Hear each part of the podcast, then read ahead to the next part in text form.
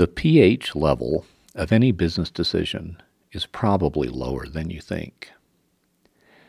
By the way, I'm making a hilarious dad slash science joke here, even though I'm neither a dad nor a scientist. The pH level of a business decision is the potential for harm inherent in the decision. The potential for loss or harm is one component of risk. The other is the uncertainty involved in the decision.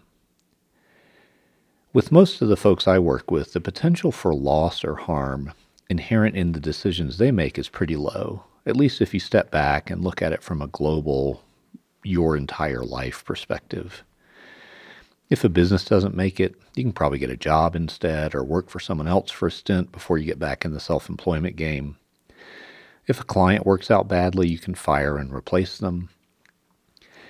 If the market rejects an attempt at specialization, which, by the way, they do by ignoring you harder than that high school crush who helped you understand how deep the unrequited love rabbit hole can go, well, then you experiment with other specialization options. The act of specializing begins with the decision about focus. Where do you want to focus? Your focus could be on a target market, a type of problem you want to solve, a type of change you want to affect, or on a specific or possibly unique way of delivering your services. There are about five ways that you can specialize. After you've made the decision about where to focus, you apply time and discipline to grow this seed of a decision into a desirable market position. The decision about how exactly to specialize, that's the seed. Time and discipline are the nourishment the seed needs, and the plant that we see growing out of the ground after some time has passed is the market position. Seeds are small and inexpensive compared to what they can become. When a seed takes root and turns into a sapling, you become willing to invest more resources, things like water, fertilizer, weeding, pruning, that kind of thing. You become willing to invest more resources into the care and future potential of that seed.